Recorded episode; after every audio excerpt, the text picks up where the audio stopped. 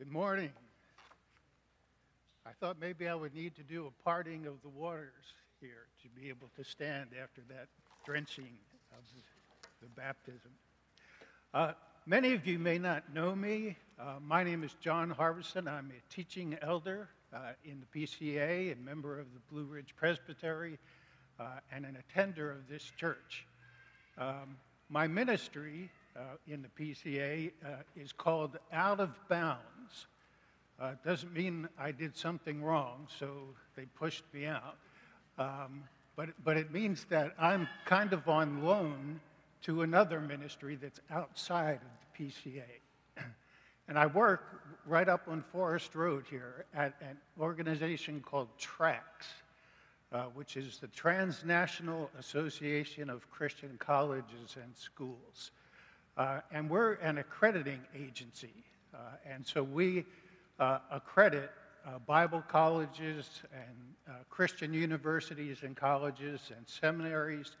that enables them to kind of get the seal of approval that they're doing the things that they're saying that they're doing. Uh, but it also gives them the opportunity to access federal funding uh, by having uh, that approval. We have about 90 schools around the country that we serve and um, are, are pushing closer to 100. So we just, we needed to hire a new person uh, in order to handle all of those schools. Uh, I'm going to do something a little bit different this morning in terms of the reading of Scripture. Uh, and I know that we're all Presbyterians, so our favorite word is probably predestination. Uh, but there is another couple of words that you see all the time in the PCA, uh, and that is that we do things decently and in order. And so the order is going to be mixed up uh, a little bit today, uh, but there is an order to what we're doing, uh, and you'll see why. So I'm going to start by praying. Uh, you can stand if you're able, and then I'll explain to you exactly what we'll be doing. Let's pray. Father, we're so thankful today uh, to be able to come and to gather together uh, to bring you the worship and the praise that you so wonderfully deserve. We thank you this morning that you are a self revealing God and that you have revealed yourself to us in your word. Uh, but well, Lord, we're a, a, weak and a sinful people, uh, and so we need your help. So would you, by your grace, grant us your Holy Spirit today? Would you illumine our minds? Would you open our hearts uh, that we might understand and respond uh, to what you have to offer to us today from your word? In Christ's name, amen. You may be seated. Okay, as, as you look at the passage for today, Luke 23, verses 1 to 25, uh, it, it comes to us in kind of a three act play. Uh, first, you have uh, Jesus appearing before Pilate for the first time. Uh, then he appears before Herod uh, and then he appears before Pilate as a second time. So there's sort of an Act 1, Act 2, Act 3 uh, kind of setup. Um, and what I'm going to do in terms of the scripture is I'm going to divide it up into three readings that uh, relate to each of those uh, three sections that we're going to be looking at. So, because of that, so that not everyone is jumping up and down uh, every time that, that we go back to the scripture, uh, I would invite you to stay seated. Uh, even as the scripture is read, the Lord knows whether or not you're standing in your heart and giving proper respect to the Word of God. Uh, and so that's the way that we're going to go. But we, before we get into that, we need to backpedal a little bit uh, to the sermon uh, that Pastor Brian preached last week. Uh, if you remember, uh, Jesus was brought before the Sanhedrin, the, the religious council and leaders, uh, to be questioned and to be tried. and at the end of that trial, uh, he was uh, accused of being guilty of blasphemy. However, the religious leaders were looking for a way to put him to death, um, to be executed, but they knew that the civil government would not take seriously the charge of blasphemy. And so, sometime between the end of that meeting uh, that Jesus had with them uh, and the time that they came before Pilate, uh, they must have met in order to try to devise uh, some charges that would be held and hold water uh, for the civil government. Um, and so that's kind of where we are uh, as, as we get into uh, chapter 23. Uh, that, that they're coming to the civil court. Uh, they have come up with new charges, not blasphemy, the one that they actually uh, had, had charge over, uh, but um, some new charges. And so, looking at the text, Jesus before Pilate, uh, verses 1 to 5.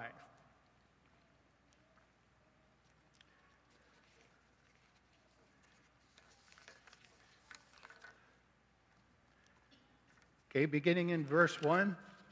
Then the whole company of them arose and brought him before Pilate. And they began to accuse him, saying, We found this man misleading our nation and forbidding us to give tribute to Caesar, and saying that he himself is Christ, a king. And Pilate asked him, Are you the king of the Jews? And he answered him, You have said so. Then Pilate said to the chief priests and the crowds, I find no guilt in this man. But they were urgent, saying, He stirs up the people, teaching throughout all Judea, from Galilee even to this place. Now, you're familiar with Pontius Pilate uh, if you uh, are a regular churchgoer, uh, and maybe if you're not, you, you still have heard of him. Uh, we don't know a whole uh, lot about him, not a great deal, uh, but he kind of lives in infamy in, through the Apostles' Creed, which says that, that Jesus suffered under Pontius Pilate, and the Nicene Creed, which says that, that he was crucified under Pontius Pilate. and so we're at least familiar with the name from that. Uh, and often churches use the Apostles' Creed or uh, the Nicene Creed uh, as a confession of faith, and we've done that here uh, at Mercy. Uh, we do know that um, he was the governor uh, of the Roman province of Judea from about 26 AD to 36 AD, and here he's presiding uh, over the trial of Christ. Notice, first of all, that, that right away, Pilate's initial reaction is uh, that Jesus was not guilty uh, of the things uh, that, that they were bringing before him, the charges. He says, I find no guilt uh, in this man. Um, so, how, how did we get here? The religious leaders uh, devised these three charges, okay, of misleading the nation, uh, of for, forbidding to give tribute to Caesar, uh, and to saying uh, that he is a king. The second charge that, that, they weren't, that he was forbidding uh, giving tri- tribute to Caesar uh, goes contrary to what Jesus himself had said in Luke chapter 20 when he was asked about giving taxes. Uh, you probably remember the story uh, that he asked for a coin, and he said, Whose inscription uh, is on this coin? And they said, Caesar's. And so he said, Render to Caesar the things that are Caesar's. So that he, uh, he this is just an outright lie by these religious leaders in order to get Pilate to take action. We don't find that his accusers had any kind of uh, evidence, they, they presented no facts, uh, but they're trying to get what they want just by loud pronouncements and pressure. The dialogue between Jesus and um, Pontius Pilate uh, is kind of an interesting one. What does Pilate mean when he said, Are you the king of the Jews? Was he saying, uh, Are you this Christ who the Jews are waiting for? In other words, he, he was asking a, theological question uh, and he was after information. And I think that that's a valid uh, way to look uh, at what Jesus said, but it's not the only way to look uh, at what's going on here. Uh, did Pilate mean that, or did he mean, are you coming against Caesar by claiming to be a king? That would be a political question. And Pilate is looking for intention. What is your intention of calling yourself a king? Pilate's concern is are, are, is this person a threat uh, to those who are in power, uh, like myself? Um, in, in either case, uh, the response of Jesus to, to what Pilate says uh, is ambiguous at best, and it's a non answer uh, at worst, I guess you could say. Uh, depending on your translation, uh, your translation may say something like this, because they're adding words to what Jesus said. Uh, and it would say something like, It is as you say which is a yes answer to the question that Pilate is asking. Um, but it, that's a very accommodating way of, of making this translation because it seems to be based on assumption rather than on the text. Literally, when, when Pilate asked Jesus, Are you the king of the Jews? His answer is, You say. So it's not really a yes, but it's also not really a no. Um, and, and so he throws out this ambiguous answer. Um, and, you know, as, as if, if it's a political question, uh, th- there's a danger in Jesus saying yes, uh, because then Pilate would assume that Christ was going to do something that would come against Caesar.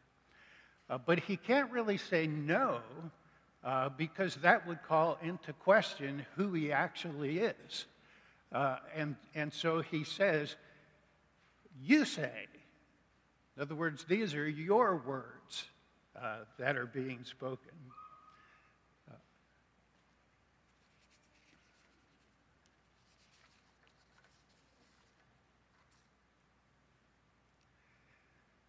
Well, apparently, after that exchange, uh, Pilate has, has had enough of this, uh, and, and he pronounces that he finds no guilt uh, in Jesus from his accusers. And like the religious leaders here, uh, we have people who are accusers of Jesus today. Uh, they speak of Jesus and the gospel and the Bible uh, not only as being unbelievable, unbelievable and ridiculous, uh, but as being evil and immoral. Uh, and that's kind of disconcerting, uh, but it shouldn't be surprising because the Bible itself tells us that there will be people who will call good evil and who will call evil good. These people need to hear the truth because they're swimming in an ocean of darkness. Um, and when, when uh, we think about what they might need to hear, uh, 2 Corinthians 4 6 comes to mind. For God, who said, Let light shine out of darkness, has shone in our hearts to give us the light of the knowledge of the glory of God in the face of Jesus Christ. They need that light to shine in their hearts in order to draw them out of that darkness.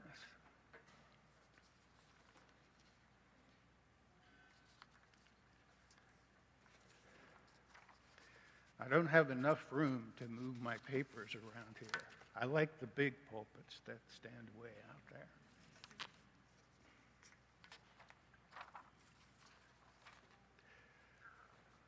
Okay, so, G- so Pilate's first public pronunciation is that Jesus is, is not guilty. Uh, and then picking up the text again uh, in, ch- in verse 6, it says this When Pilate heard this, he asked whether the man was a Galilean. And when he learned that he belonged to Herod's jurisdiction, he sent him over to Herod, who was himself in Jerusalem at the time.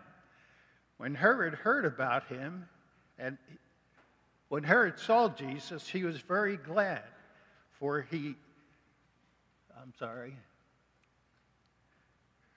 because he had heard about him uh, and was hoping to see some signs done by him. So he questioned him at some length, but he made no answer. The chief priests and the scribes stood by, vehemently accusing him. And Herod, with his soldiers, treated him with contempt and mocked him.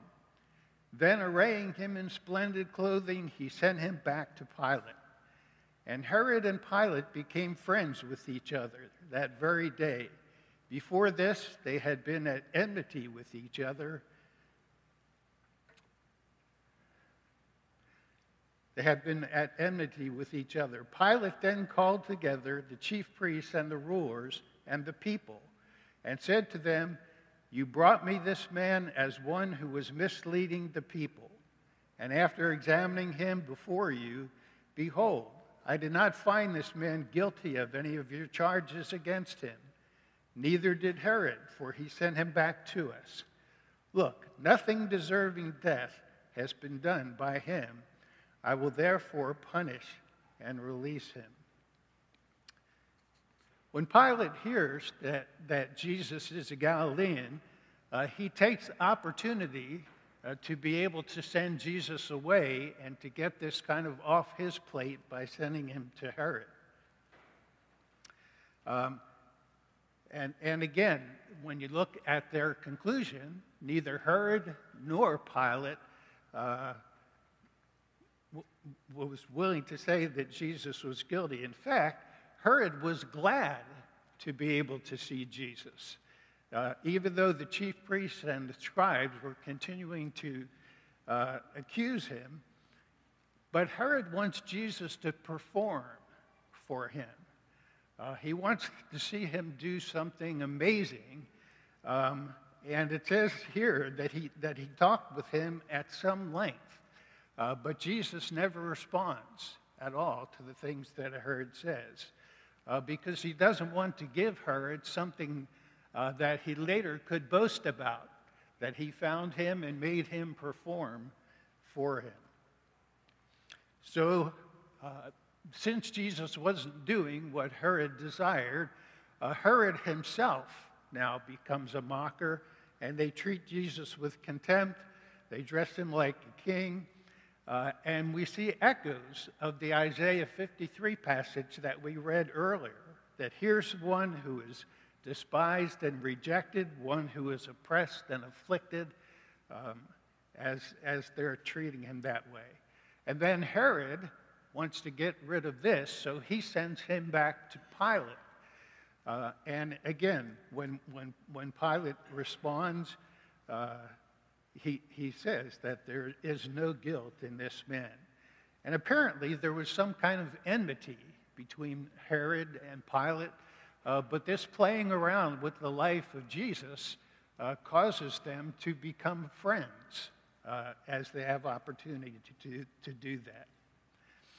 Um, and though these machinations, all of these things that are taking place here, uh, are, are driving these things by, are presented by men, in the background, there's God accomplishing the purposes for these events. Listen to Acts chapter 2, uh, verses 22 and 23. This is Peter preaching at Pentecost. Uh, he says, Men of Israel, hear these words Jesus of Nazareth, a man attested to you by God with mighty works and wonders and signs that God did through him in your midst, as you yourselves know. This Jesus, delivered up according to the definite plan and foreknowledge of God, you crucified and killed by the hands of lawless men. The decrees of God in eternity are not going to be overturned by men, no matter what they do. In fact, in this situation, he even takes the sinfulness of men and uses that sinfulness in order to have his decrees fulfilled.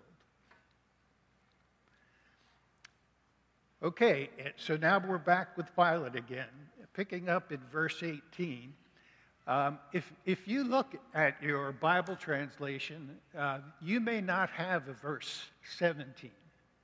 Um, and if you have a Bible that has notations, uh, it will tell you why that's the case. Uh, that, that the best manuscripts don't support that reading.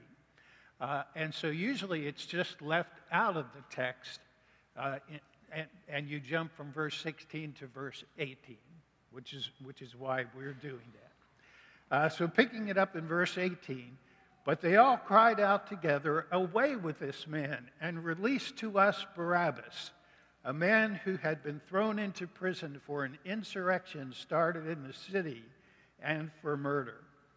Pilate addressed them once more, desiring to release Jesus, but they kept shouting, Crucify, crucify him.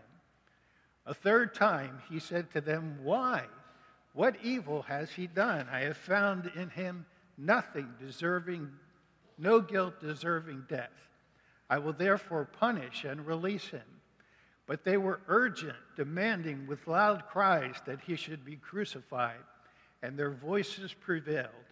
So Pilate decided their demand should be granted he released the man who had been thrown into prison for insurrection and murder, for whom they asked, but he delivered Jesus over to their will.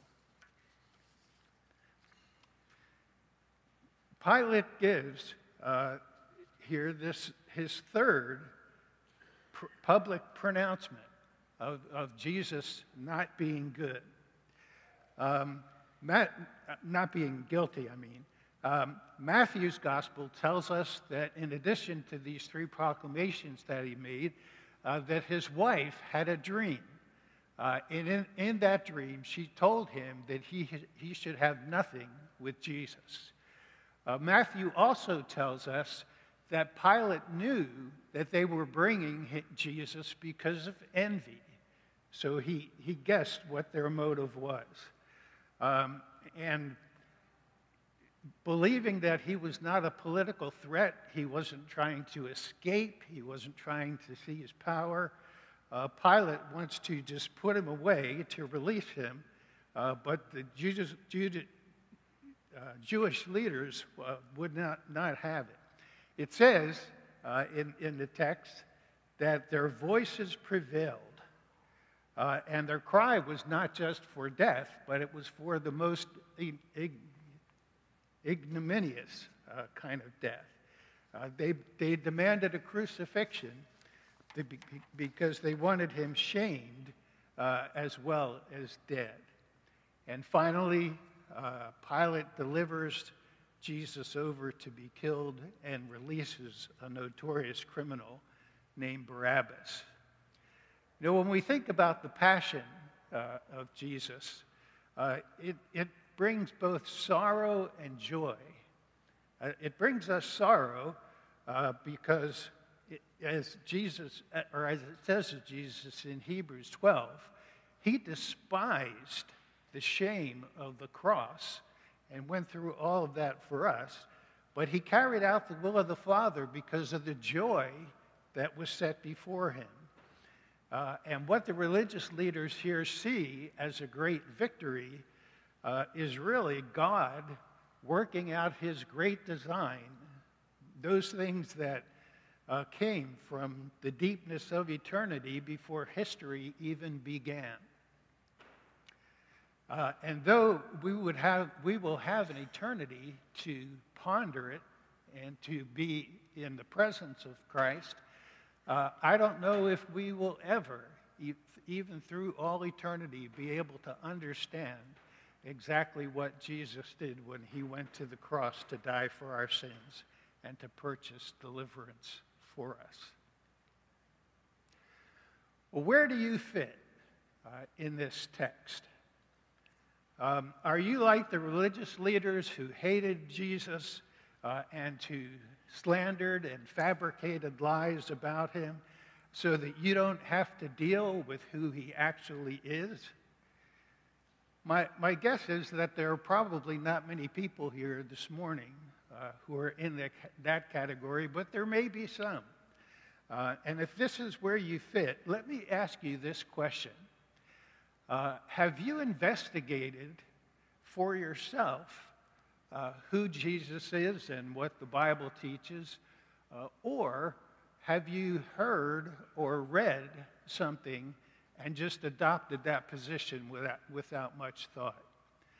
You know, back in the dark ages when I was doing campus ministry, uh, it was not uncommon uh, for a person that I was talking to to say, Well, I don't believe the Bible because it's filled with contradictions. Uh, and when the, the question was asked, Well, since the Bible is filled with contradictions, why don't you point at me to two or three and, and we could talk about it? Uh, and it was the very rare person who, who could come up with even one uh, contradiction in the Bible because they were just parroting something that they heard or something that they had read. So don't let that be true of you today uh, if you think you're in this category. Uh, we would plead with you uh, to investigate uh, what the Bible says about Christ. Ask God to reveal himself to you because God is more than able uh, to show himself to you. Or are you more like Herod? Herod was curious and even glad uh, that he had the opportunity to see Jesus. However, uh, Herod wanted Jesus on his own terms. Uh, and when Jesus didn't do what Herod wanted, uh, then Herod turned against him and became a mocker himself. And I wonder do you ever treat God as if he was the servant and you were the master? That you demand God to perform for you, to do the things that, that you desire for him to do, uh, rather than be, be submissive to him. And remember, Jesus didn't respond at all uh, to what Herod was asking and, and telling him to do. Uh, and when you are seeking God uh, for, in order for him to perform for you, uh, he will not trifle with you when you try to use him for your own purposes. Or maybe you're like Pilate. Pilate wanted to release Jesus, uh, and three times uh, he said he wasn't guilty. Uh, but finally, he caved uh, and he, he gave in. Uh, he traded uh, political capital for justice, and he traded uh, punishment and death for mercy because he was under pressure. And sometimes we can be put under pressure by other people and maybe be tempted to do things that we wouldn't otherwise do. But the pressure becomes too great for us, and finally we give in. And I wonder if that might be true for you. Have you been pressured in some way to think that you have to uh, believe uh, in Christ? Or have you disregarded him completely? Well, we've exhausted everyone here uh, except for one, the prisoner Barabbas. Um, what, what, do, what can we know about him? He's a murderer, he's a revolutionary, uh, he's guilty of insurrection, he was a criminal, uh, probably, probably headed for execution. Uh, what, but what can we say about him? Well, interestingly, his name, Barabbas, means son of the Father. Um, and this son of the Father uh, was guilty of crimes uh, that were going to lead to death. When the guards come to take him out, they don't say, prepare yourself to die. They say, you've been set free. Jesus, of course, is the true Son of the Father. And the condemnation and death of Jesus as the Son of the Father leads to life for this other Son of the Father in spite of his guilt and sin. Does that sound familiar? we are Barabbas in this story. We are those who have been guilty of sin and were headed for death. But the Son of the Father came and rescued us, and his death for us became a, became a substitution for our own death. And the life that he gave us was not just this life, but eternal life. You and I are like Barabbas. We're, we're not like Jesus in this story. Uh, but notice that Jesus here doesn't object to his situation. He's willing to accept being the guilty one. And I wonder if Barabbas ever thought, it's my death that he is dying, and I've been given life and been set free. I wonder if lately you have thought that. Let's pray. Father, we're thankful today uh, for grace. Uh, and uh, we only stand before you because your grace has been extended to us. You are always the initiator, uh, and we are the responders. So help us to respond in the power of your Spirit today with understanding uh, and with uh, the desire to see our hearts transformed. In Christ's name we pray.